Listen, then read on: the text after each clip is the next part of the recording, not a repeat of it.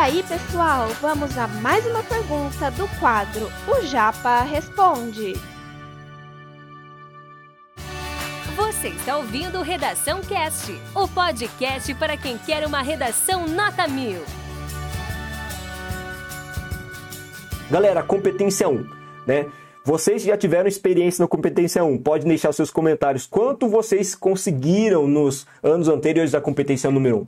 Eu vejo, particularmente, eu estou fazendo essa pergunta, mas eu vejo que muitos dos meus alunos é, veem na competência número 1 justamente o calcanhar de Aquiles dele, o ponto fraco deles. Porque, de fato, adotar uma capacidade argumentativa é, e uma capacidade de recrutar repertório é uma coisa que é relativamente mais tranquila. Agora, fazer seu texto ser impecável do ponto de vista gramatical e em nenhum momento cometer deslizes gramaticais é um grande desafio mesmo para um aluno que sai do terceiro ano do ensino médio com uma experiência de linguagem relativamente boa, mas não completa.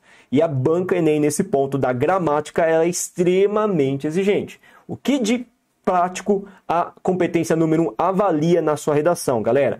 A competência número 1 um vai avaliar justamente a sua capacidade de demonstrar domínio da língua portuguesa. Espera aí que eu vou transitar um pouquinho da tela para a gente poder aparecer um pouquinho e discutir, né? A competência número 1, um, vamos focar um pouquinho em mim aí, e aí vocês podem colocar inclusive os comentários também. A competência número 1, um, galera, ele foca justamente na sua capacidade de demonstrar domínio da norma culta da língua portuguesa. Mas espera aí, será que é só isso mesmo que ela avalia? Porque, a grosso modo, as orientações que a gente observa lá na banca Enem são essas, né? A competência número 1 um avalia a gramática. Mas o que mais a competência número 1 um quer ver no seu texto?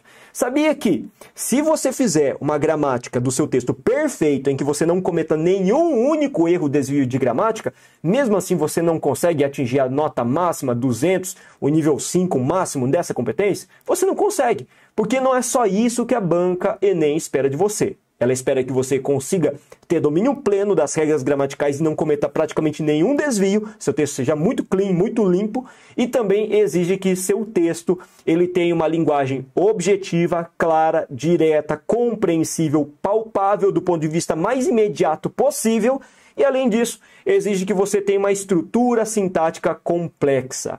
Bom, deixa eu ver aqui algum comentário da Tânia, peraí. Esse domínio, por conta de referências, citações, filmes e estudos.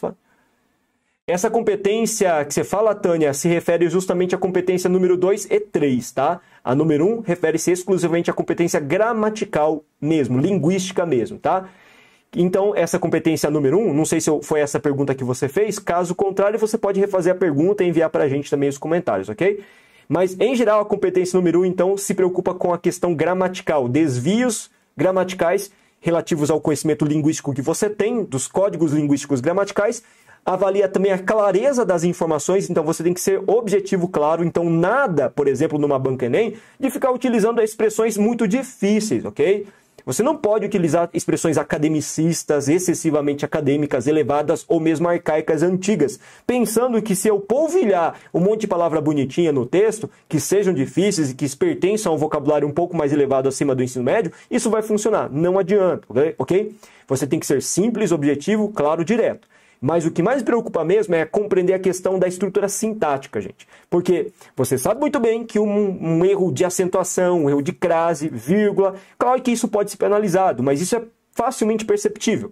Você já sabe que você tem que estabelecer um texto cuja linguagem seja é, progressiva, fácil, que a, a, narrativa, que a construção de texto seja muito bem é, palpável observado, claro, né? Mas a estrutura sintática, galera? Vocês sabem o que é estrutura sintática?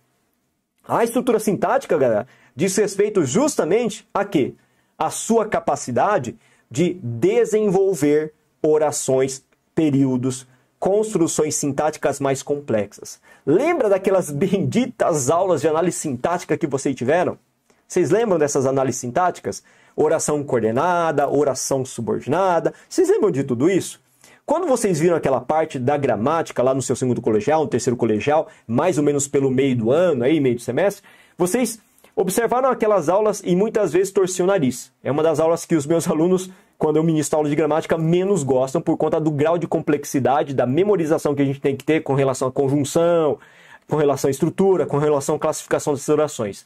E é justamente isso que se refere à estrutura sintática. Vou passar o slide para tirar dúvidas de vocês com algumas dicas muito importantes, ok? Então, para você tirar uma nota máxima aqui, primeiro, você precisa, obviamente, como eu coloquei, dominar a língua portuguesa, dominar as regras gramaticais. Mas além disso, a gente precisa, olha a primeira dica que eu trouxe para vocês. Eu preciso ter uma estrutura sintática complexa no desenvolvimento da minha dissertação. Os períodos eles precisam ser compostos por no mínimo duas orações. Eu não posso ficar compondo a estrutura gramatical que tem apenas um período, ok? Aliás, desculpa, uma oração, período simples. Lembra do que é período simples? Vamos retomar essas informações que você aprendeu quando você tinha as aulas de gramática, de período simples ou composto. Período simples é toda e qualquer estrutura gramatical, toda e qualquer estrutura frásica que tem apenas um verbo, uma única oração ok? Período composto, toda e qualquer estrutura gramatical frásica que tenha uma relação entre duas orações. Por isso, período composto tem duas, três orações.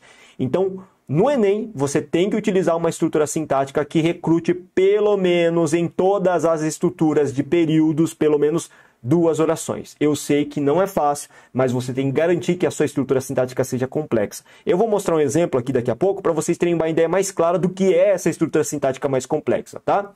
Vamos lá então, vamos ver? Olha só, para desfazer toda e qualquer dúvida, eu trouxe exemplos, dois exemplos. O primeiro exemplo é de uma estrutura sintática considerada regular no Enem. O segundo, que a gente vai ver na sequência, é o modelo de estrutura sintática que a gente considera excelente no Enem. Lembra que aqui nesse momento eu não estou avaliando a questão de erro gramatical, de desvio, erro, erro acentuação, pontuação. Estou analisando a estruturação do meu parágrafo. Vamos ler comigo. Em princípio, deve-se analisar as causas do problema. Infelizmente, o Estado é o principal responsável. Ele não investe o necessário em políticas aliás, é políticas né, públicas de saúde. Isso leva ao não cumprimento das leis instaladas na Carta Magna de 1988. Assim, grande parte da população sofre com a falta é, de assistência psicológica de qualidade, fato que intensifica o estigma associado às doenças mentais. O que, que vocês perceberam nesse parágrafo inteiro? Se a gente observar esse parágrafo inteiro, só corrigir aqui, é políticas. Se a gente olhar esse parágrafo inteiro, galera, dá a sensação até que ele foi bem elaborado, né? Não dá a sensação de que está bem elaborado? Que realmente está tá bom, não está ruim, né? Não é um parágrafo excepcional em construção, né? Em princípio ou a princípio são para sinônimos, pode ser um dos dois, tá? Sem problema algum. É...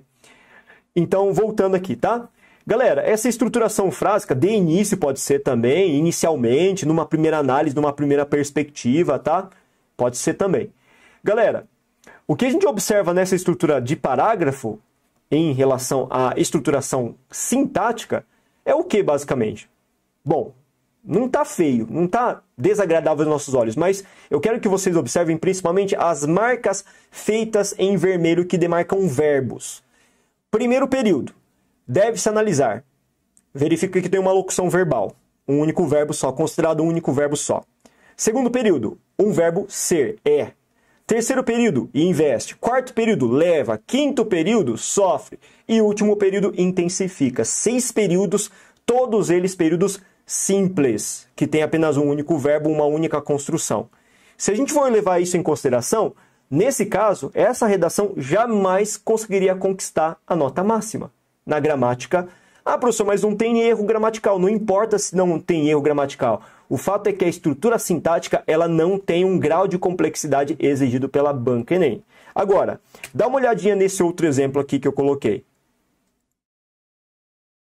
Aqui. Que é o mesmo exemplo de estrutura frásica, de parágrafo, mas agora observe o primeiro período. Em princípio, deve-se averiguar as causas do problema, as quais.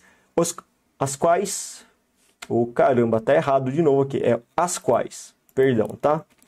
As quais, deixa eu corrigir rapidinho aqui, legitima o preconceito no país. Vocês perceberam que o primeiro período é demarcado por dois verbos dessa vez? Nesse sentido, o Estado, infelizmente, é o principal responsável, já que não investe o suficiente em políticas públicas de saúde. Veja, tem o verbo ser e o verbo investe, uma oração subordinada adverbial causal. Isso leva, ao verbo levar, ao não cumprimento das leis que foram instauradas em 88 a partir da Carta Magna. leva e foram também tem dois verbos numa única no único período. E último período. Assim, grande parte da população sofre com a falta de assistência psicológica de qualidade, o que corrobora com a intensificação do estigma associado às doenças mentais. Nesse caso, a gente utilizou o quê? Quatro períodos, só que todos esses períodos eles se tornaram agora compostos. Então veja que essa é a diferença. Né? A diferença de uma estrutura sintática excelente para regular parece pouca coisa, mas na hora de você ser avaliado nesse quesito, você vai ser cobrado demais por isso. Então toma cuidado com esse aspecto aqui ligado à análise sintática. Tudo bem, pessoal? Esse conteúdo é um oferecimento da Corrija-me, a plataforma preferida no ensino de redação. Saiba mais em corrijame.com.br.